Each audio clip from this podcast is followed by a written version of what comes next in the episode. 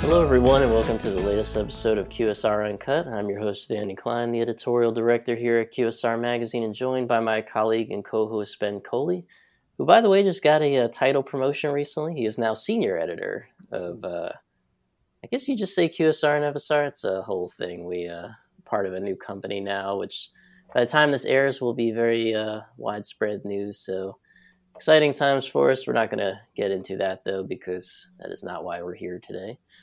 We are actually here today to interview Ian Jacobson, who's president of Eco Products. So, definitely a um, departure from some of the podcasts we typically do, you know, technology or just the brands themselves. But I think that's actually kind of the point here because it's a really good perspective. I think we get asked about a lot. We used to do, um, I guess we would call them packaging awards. We're going to bring it back next year. But the idea that you would go through what's happening in this world of off-premise revolution and also sustainability be important you're obviously not doing any of this without packaging. So right. you know ian i'm sure you agree with that point but i'll give you a chance here just to introduce yourself and the company a little bit and we'll get into it.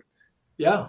Well hey it's great to be here today. I really appreciate it danny. And ben congratulations on the on the promotion. Appreciate that. uh, Danny, I love that you lead off with the QSR Innovation Awards. We we take those pretty seriously, and I think you yeah. go back through the past winners. I think Eco Products, whether first, second, or third, there was a couple years where we were the food service package of the year.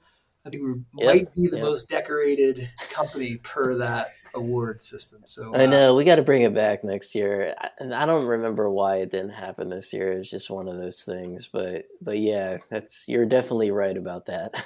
yeah, definitely something we take seriously. And again, FPI obviously helps in that process. So yeah, for those that aren't familiar with Eco Products, uh, we're a division of the Novolex company, which is a, a very large, diversified uh, packaging company. Um, and the eco products division, which I run, is focused on what we'll call environmentally preferable alternatives to conventional food service packaging. And that sounds broad, and it is. And one of the things that we're proud of is it's one of the largest consistently branded bundles in food service packaging. So it'll be everything from cold cups and hot cups to to go containers and cutlery. Uh, we'd like to joke that in a cafeteria environment, it could be everything you'd put on a tray, including the tray could be manufactured from e- either compostable or post-consumer recycled content. And so, with that approach, and just given a lot of the tailwinds that we've seen in the markets, uh, it's been an absolute growth story. Um, I've been with the company now uh, since 2010, and during that period of time, it's it began as an Inc. 500 grower and continues to be uh, a, a, celebrated growth story, and particularly as we're as we're increasingly doing work with you know QSR type accounts as well as just traditional core food service, you know through the likes of uh, you know Sysco or US Foods. You know, we're actually part of an Inc. 5000 company now, is uh, with WTWH Media, who is our new owner. It's kind of exciting. Yeah, never. It's uh, good. It's it's hard to keep. The challenge is it's hard to keep up, right? The bigger that you get via growth, the harder it is to grow by a big number. And so at a certain point in time, you just have to give it up. But uh, doesn't mean you don't continue to grow. But uh, congrats on that. I suppose you know one piece to pull out of this, you know, whole sustainability question is, you know, what um, you know cities and municipalities have done as far as you know regulations and requirements and stuff when it comes to compost compostable packaging. Or you know, from your perspective, you know, over the you know the past decade or so, what have you kind of seen, you know, in terms of you know what the the government response has been, you know, to what they what's required, and you know the the um the response or the, the solutions that you're able to provide, you know, in response to what may ever, what may come down from um these um these political you know decisions. Yeah, uh, that's a great question, and honestly, probably the one that will be on the tips of most people's tongues as it applies to packaging going forward for for really for years to come because to your point the the pace of legislation is accelerating. And mm-hmm. whether that is at the municipal level in terms of specific bans or at the state level in terms of extended produ- producer responsibility, we are seeing legislation accelerating. And one of the challenges that we face is that they're very inconsistent in terms of their approaches and their goals, while many of the partners that we work with operate in all 50 states. And so the question of, well, what's the best answer? What's the right answer? And what people hate to hear is it depends. And so that's where, from an eco products perspective, it comes back to our approach of innovation, right? Our goal is to make sure that we are coming up with solutions that will work for whether it's at the municipal level or at the state level or at the national level. And those will be reflective of infrastructure for sure. I mean, when we think about compostability, um, and again, a lot of times internally we talk about the challenge in packaging is more often than not we talk about product attributes right? Is this recyclable? Is it made of recycled content? Is it compostable right? Those things are inherently true for the package but the reality of whether or not it can be recycled or whether it can be composted requires both infrastructure and in many cases a change in behavior not just from the operator but from the consumer themselves. And so a lot of things that we wrestle with is it's very straightforward for us to be able to provide a package that meets the attributes that a municipal requirement is going to dictate. Uh, it's something else for us to work together to try to get that change in behavior from procurement, from the store level operations, and from the consumer themselves to actually get those products either recycled or composted. Right. Yeah, change of behavior. That's the key thing that I want to you know ask about next, and I want to take it from the operator perspective too. Just kind of over time, you know how have you kind of have you have you noticed you know operators you know becoming you know more you know accepting of this packaging? And also i was curious you know as to their motivation you know to want to go towards sustainable packaging because i you know i think we'd all would like to think that it's for altruistic reasons but it you know it may be more so for you know cost reasons or like like we were saying earlier because like political reasons like there's certain mandates that are being um, passed down so I guess you know what have you kind of seen from the shift in operators' mindsets when it comes to sustainable um, packaging and what their their main goals are? Yeah, again, great questions, and uh, it starts from what we've seen from a commitment standpoint, and I would say mm-hmm. that the public-facing commitments that we've seen from some of the largest QSRs and brand owners typically revolve around the what I'll call the, the the, the winner circle of sustainability is reusable, recyclable, or compostable. Mm-hmm. And we've seen commitments, whether it's from a brand owner to uh, to the QSR themselves, of saying the dates will vary, but typically it's they will 100% of our packaging will be reusable, recyclable, or compostable by call it 2030. Right, a lot of those dates that are out there. Um, those the size of the brands that are making these commitments don't make those types of things lightly. So your question around what's driving those commitments, we firmly believe it's it's it's a, it's a consumer expectation, and I think that when we wrestle with the challenges of single-use packaging and how to keep them out of the landfill, and all of the coverage, and we go back to what we all went through in COVID, right? That we were suddenly working and living at home which meant that everything we brought with us to ultimately to the waste station was for us to figure out what we were going to do. And I'll use waste station as a wonky term. In mm-hmm. most cases, it's just the trash can in your kitchen, right? And I think for most consumers' experience, that thing filled fast and often.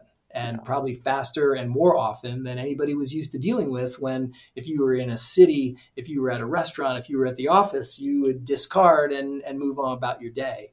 So I think that that there was that that that very personal interaction with the waste stream that triggered a lot of consumers. But it would be a mistake not to say a lot of those goals we're talking about were announced before COVID. And again, sure. so those goals are real. I think the goals are grounded in the brand owners' assessments of where consumers are going.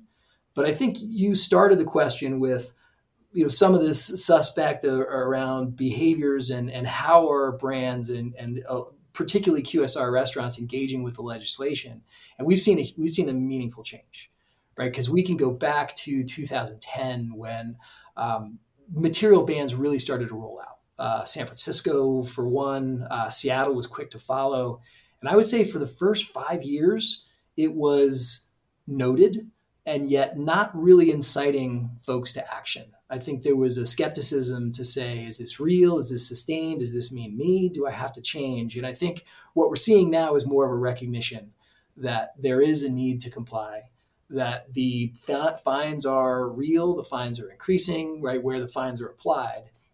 But somewhere in between this carrot and stick of you know, brand value of doing the right thing and making that that point of discard less burdensome to a, a consumer that cares around where the package goes. Um, there's certainly some of that, but I do think there there is a a intention to comply that we're seeing more of that from the restaurateur's perspective in a lot of these impacted markets. What's um Ian? What is your background? I mean, how long have you been involved in this? I mean, did you have a did you always think you were going to get into eco packaging, or what? A, how did you kind of come up through the? Yeah, I uh, I got my start in in transactional finance, if you can believe that. I, I was an investment banker and became a private equity investor and uh, was responsible for the green segment. So I spent a number of years looking at growing brands that were either at Whole Foods or they were involved in green building products. Um, and that led me to eco products back in the 08, 09 timeframe. And uh, kind of late 2009, we, it was a it was a business that I was pretty excited about investing in. And due to a number of, of uh, set of circumstances, uh, the firm I was working for wasn't confident in the risk profile and ultimately backed away from the deal. And I kept a good relationship with the CEO at the time and ultimately uh, were able to work out a situation where I would join as the CFO. And that was back in 2010. Um, but I'd say prior to that, I was a consumer of packaging. I was not had knew nothing about the flows, right? How distribution works, how contracts work, how right the role of innovation and scale. And I'd say that's probably the biggest thing, right? The role yeah. of scale in packaging. Yeah, I mean, how how different was it back then compared to now in terms of uh, this kind of builds off of Ben's question that you go now to talk to a brand, and I, I imagine you're doing a lot less convincing now that this is something they should do.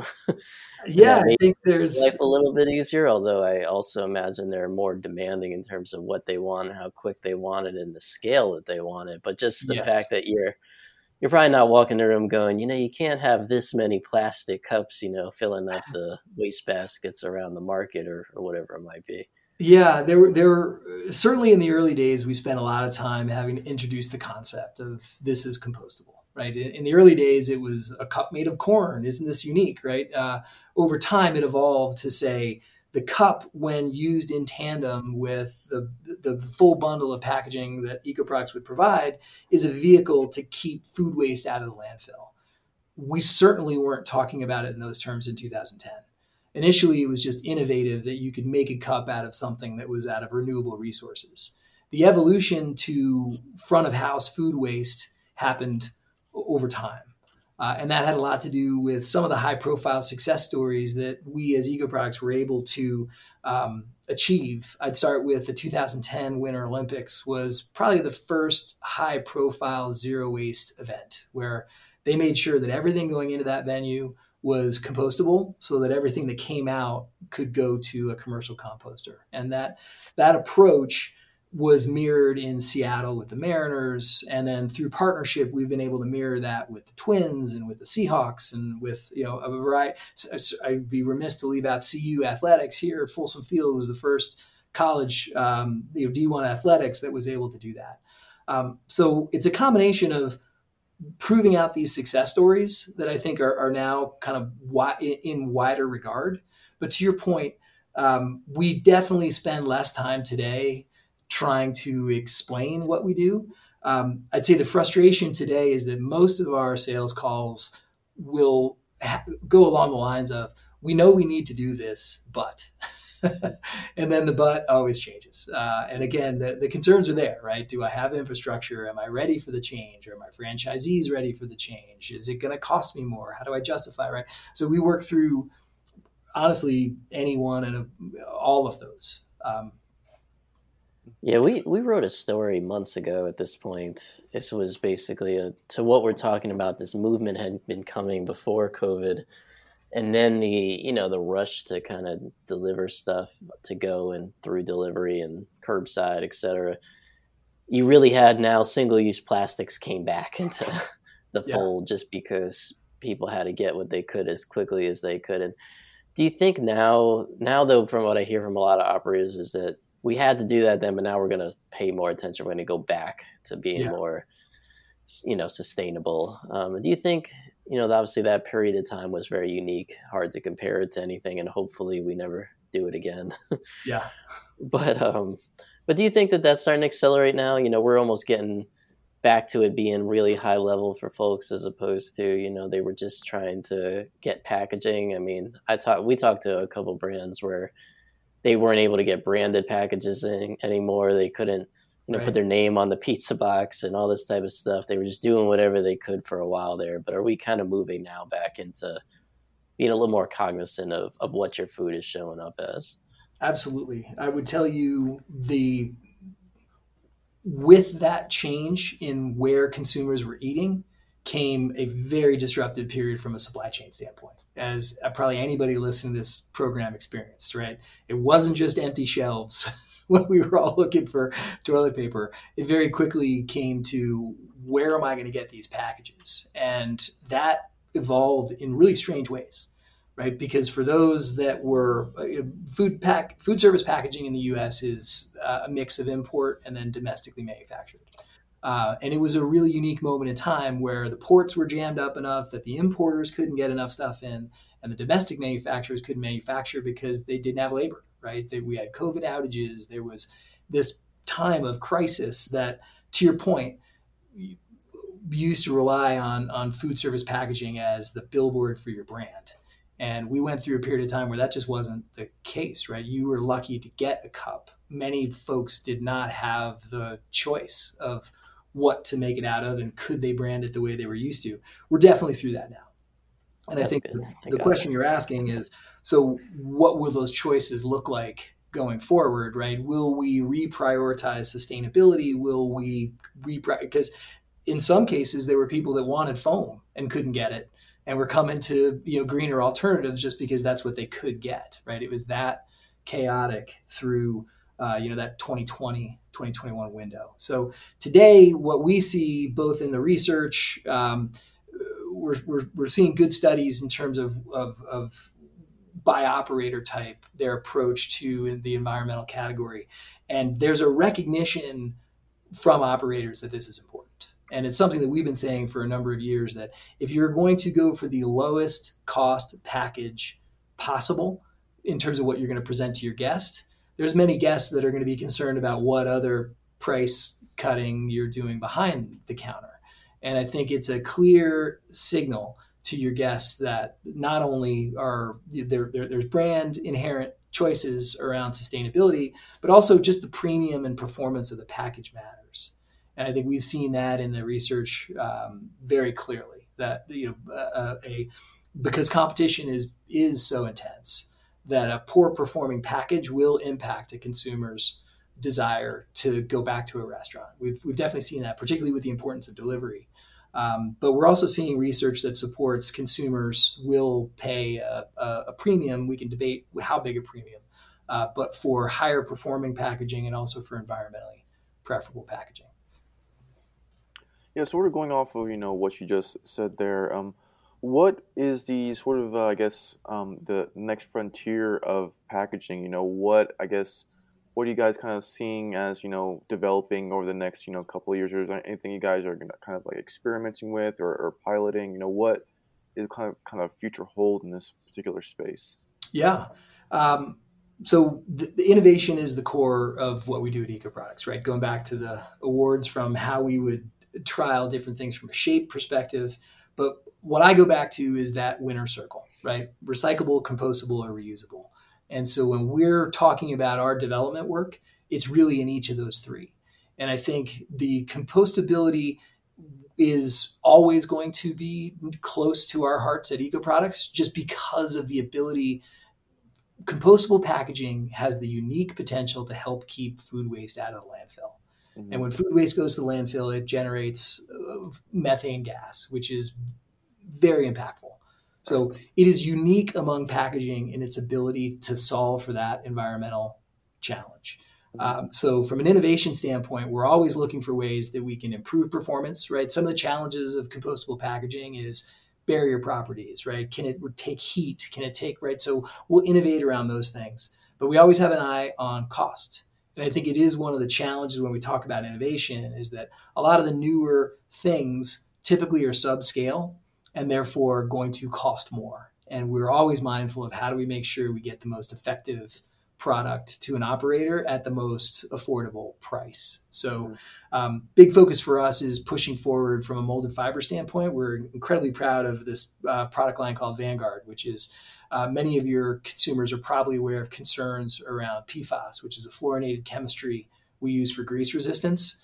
Um, certainly, something that almost anybody who's been tracking uh, QSR packaging will be aware of the, the, the studies that have been done and some of the lawsuits that have followed um, as people are increasingly concerned around that. Um, Vanguard is the first green screen certified uh, compostable molded fiber package. Um, that is an alternative. Again, very, very proud and seeing great growth in that line. Mm. Um, but again, we'll also iterate around reusables, not just as a product, right, as an attribute, but as a service model, right? How can we think about providing that as a service to keep things fresh for the operator. I know um, there's a lot of um, different like certifications, you know, associated with your field, and you know, there's a couple here. I was hoping you kind of like just kind of go over and explain, you know, what that means that you know, Eco Products, you know, has this particular, um, you know, designation, and one of them is the um, the green screen certified silver des- um, yeah. designation, and also the other one sounds, sounds certified. Cool, yeah, yeah. Sounds cool, and it's one of the uh, again we're incredibly proud because it was an intense amount of work. And it really comes from the fact that a lot of chemistries that are, are, are typically used are evaluated for performance and cost, and it's very rare for there to be a conversation around uh, human health impacts. Right, a, a lot of these things are are generally accepted as safe. Um, and the green screen approach is actually the opposite of that.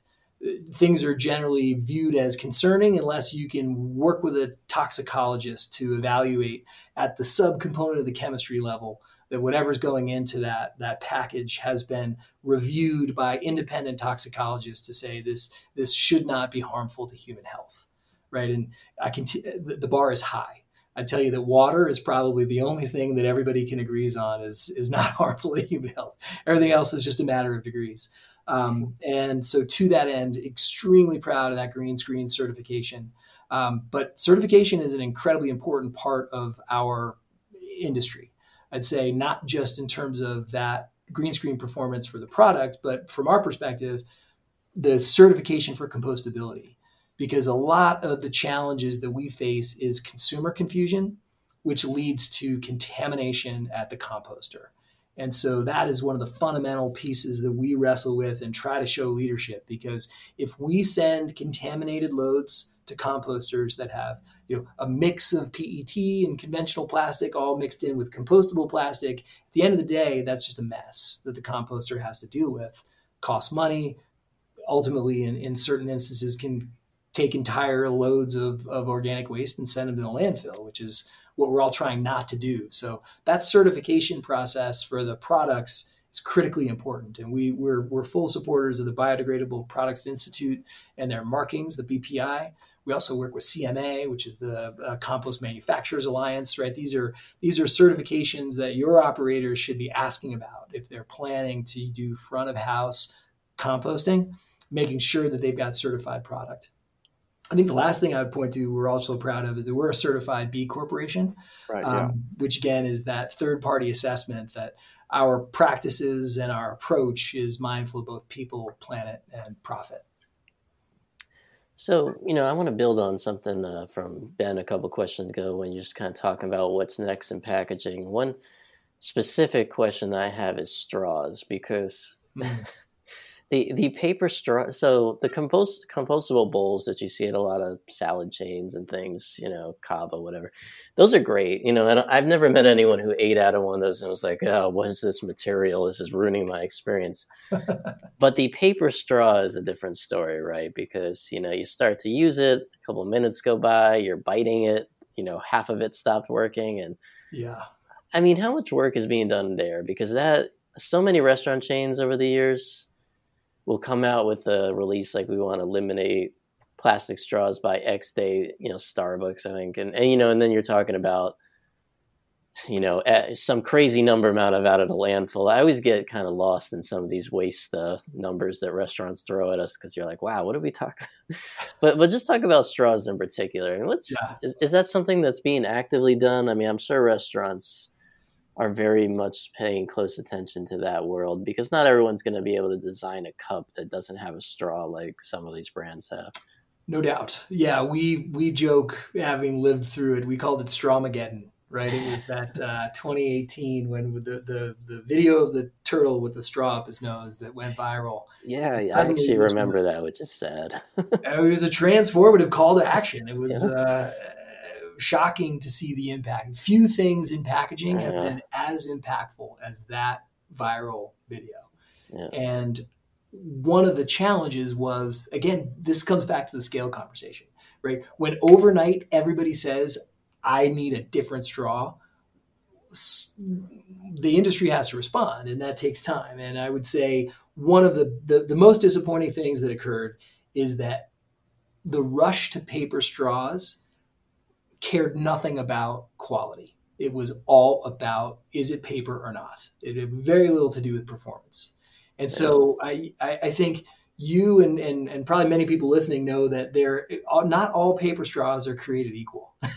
and so I would there. It, it's it's uncomfortable because that rush to get a paper straw led so many people to import very low quality paper straws. Uh, and to the point where most people associate paper straws now with poor performance. And I can assure you that's not the case, right? You can get high performing paper straws. Um, it's really interesting to hear it from your angle, though, because it, as the consumer, I think what you said right there is very true. That I think we all kind of think paper straws aren't so good now. Yeah, very, very much. It's a joke. And, and how that happened, you know, is, is, seems like a little bit of a cautionary tale. And hundred percent. And and I guess I mean, do you take that approach to other things that are going? on? I mean, one you know one topic that comes up a lot, you know, now we actually did a environmental issue in uh, June, June, July. July yeah, I can't keep track of dates. But you know, reusables was something that um, you know Just Salad is really into, and that other chains are looking at. But it's a little bit difficult with with to get that going at a high level. You know, and to get the consumer used to it and remembering to bring their bowl, you pretty much have to incentivize them like they do to do so. But basically, just that they were speaking of it as being on the mind now of of brands, you know, from that level. And I mean, I guess what you know, what would you say in terms of products right now? You know, consumers need to understand are coming and they're gonna get better and they're gonna keep improving. You know, hold with us on this. yeah, the stay with us yeah. conversation. Um, boy, that's a that's a great question, and it applies, I think, across so many elements of packaging. To say stay with us is probably a tagline that we should have as an industry. Uh, because yeah. the reality is, a single use packaging does a lot of things very effective, right? Not only from a branding perspective for the operator, the portion control, the cleanliness argument that suddenly became top of mind in the last three years, uh, but this the portability and ultimately the experience of keeping products either fresh or keeping them hot, keeping them crispy, keeping them cold. These are things that are not easy to solve for and that the industry has spent decades working on. And I think one of the when I when I agree with you to say stay with us is because as the industry we are now grappling with end of life in a way that we didn't 10 years ago and that we certainly didn't talk about at all 20 years ago.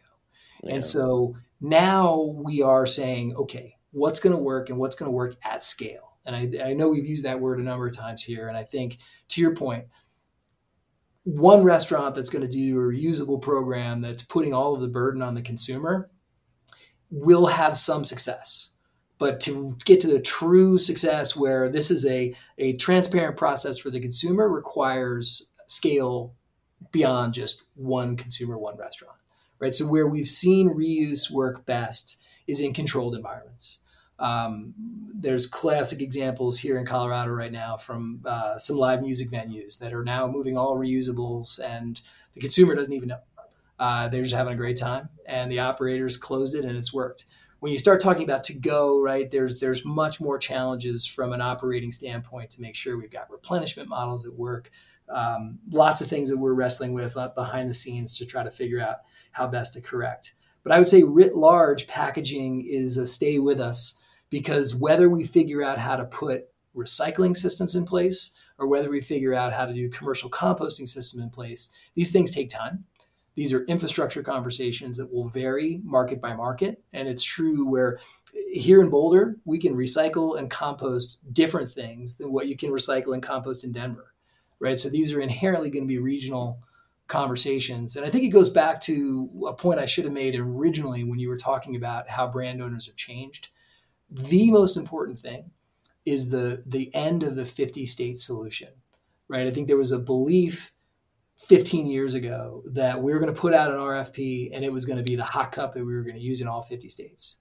And I think the change that we've seen now in legislation and infrastructure and consumer experience says, as a brand owner, I'm probably going to need to have different versions of that cup depending on where my store is located. And so from that, that, that that's game Yeah. changer. Yeah, it's interesting to think about that.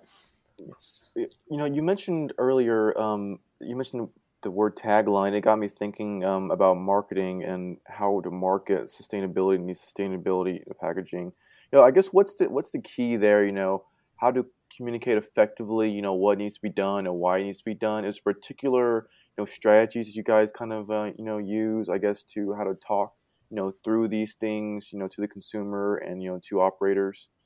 I, I just wrote a tagline, you know, stay with us. So we're, gonna we're gonna put that on on something. Call the FPI, Food Service Packaging Institute needs to stay. Yeah. Branders, the marketing people I work with, are probably kicking me. No, here's five reasons why that's a bad idea. Um, yeah, communication's key. I think, Ben, I'm not exactly sure where you're going with that, but again, I think one of the things that's been critical to eco product success is the focus on making sure we're using each of these packages as an opportunity to have a conversation. And I think the best QSRs recognize that early. That this th- there's a there's a, a quiet moment between your brand and your customer that occurs when they're between bites staring at that package or staring at that cup. And I think that's an opportunity. And I think the best operators recognize that and use it to full effect. Um, our approach is to say, if you're not there in terms of your branding story, we can still help you have a conversation. We can talk about impacts from packaging and, and why your choice of an Eco-Products cup or a container speaks to a broader movement. I think that's that's been a critical part of our approach. And not to say that one's good or one's bad, right? The, our brand strategy has never been preachy. It's never been around picking winners and losers. It's about talking about trade-offs and that that that element of choice again critical to how Novolex approaches packaging writ large is to say innovation, choice, and sustainability are the cores, and with a heavy emphasis on choice. And I think that um, those choices are made by operators, they're made by consumers, and I think how we message and and and, and make the most out of those moments matter. Yeah, you know, I, I haven't heard. I mean, this is probably true ever. I mean, obviously, whether or not people admitted this or, you know, I do think it's accurate now. But, you know, I've never talked to a restaurant chain who told me I want more food waste or I don't want to be sustainable or I don't care about the environment. And also, you know, Yeah. Gen Z customers and their thoughts don't matter to me at all. so, you know, it's, I, I think it's one of those things that's starting now to take care of itself. You know, I, I think it's a logistical battle you know and I- think also you mentioned earlier a little bit and just in terms of performance of packaging you know whether or not you can put i mean if you go back five six years i remember IHOP talking about the fact that they weren't going to do this because you know you really can't put a pancake into a package without it steaming itself into something terrible. And that's and that's all changed now right? Because I now you got totally pack- i mean you've got packaging that can just deliver breakfast um, yeah, you know Look at the work steak of, uh, all that kind of stuff Yeah, Yeah, snooze. Yeah, snooze big on that. Yeah. Yeah. So, I mean, is that, would you say that's almost as much as something that you hear from brands as how do we get packaging to make our food work traveling as much as they do to really talk about this eco part? I obviously all want this together in one thing that works. Um, but I mean, how are those are living in harmony now? I would I would think.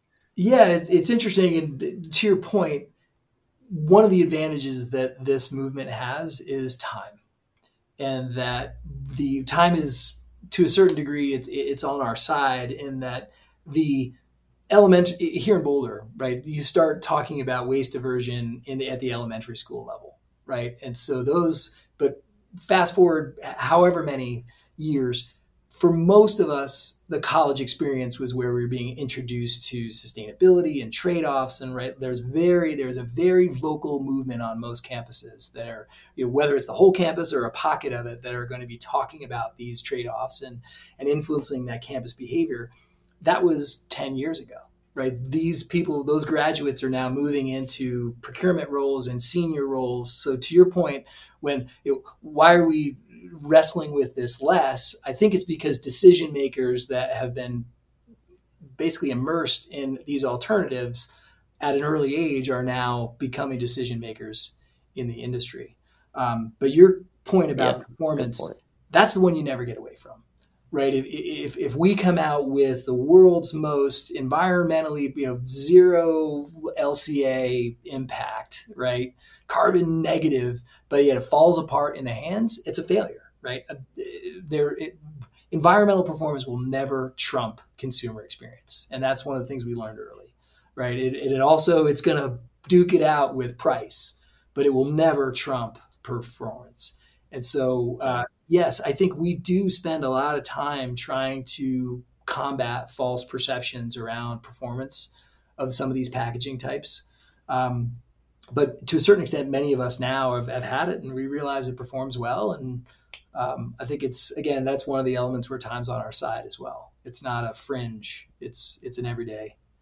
Yeah, some of that reminds me of the conversations we've had on here with people about plant based food or you know fake fake meat so to speak is that they're battling the uh, perception of the fact it doesn't taste good yeah and uh you know and going from there and trying to get to where those things come together that's good for the environment and you know doesn't really sacrifice on on too much so yeah stay with us i guess uh, you know fits into the plant-based uh, meat world too yeah well ian you know thank you so much for joining us it's been really enlightening um, I know more about packaging, I think, than I ever did before now. Mm-hmm. I appreciate you taking the time. Again, uh, this is something we're passionate about. We spend a lot of our time focused on, and uh, happy to uh, to to answer any questions you guys have. Yeah, well, I guess the question before I let you go is I ask everyone on here, and they usually tell me the website as I'm finding out. But where can people go if they want to learn more? If they want to get eco, you know, products or just maybe yeah, pick your brain on something. is is always going to be the top. But I'll tell you, you know, one of the, the the areas of focus for us is to we need to evolve to become better storytellers digitally.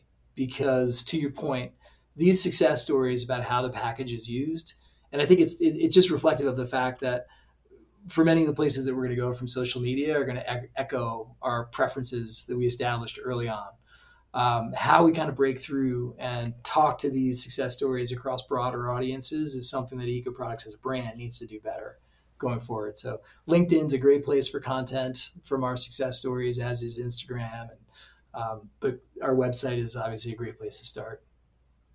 Cool. All right. Well, Ian, thank Probably you. Again. Chase you around the internet from there, knowing how. yeah, you got.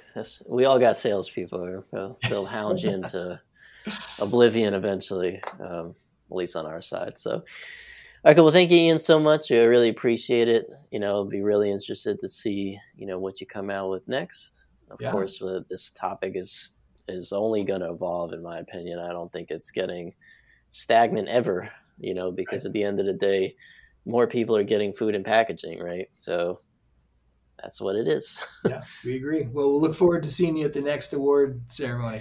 Yeah, yeah, definitely coming back. Um, all right, well, thank you, Ian. Um, everybody out there listening, as always, we appreciate it.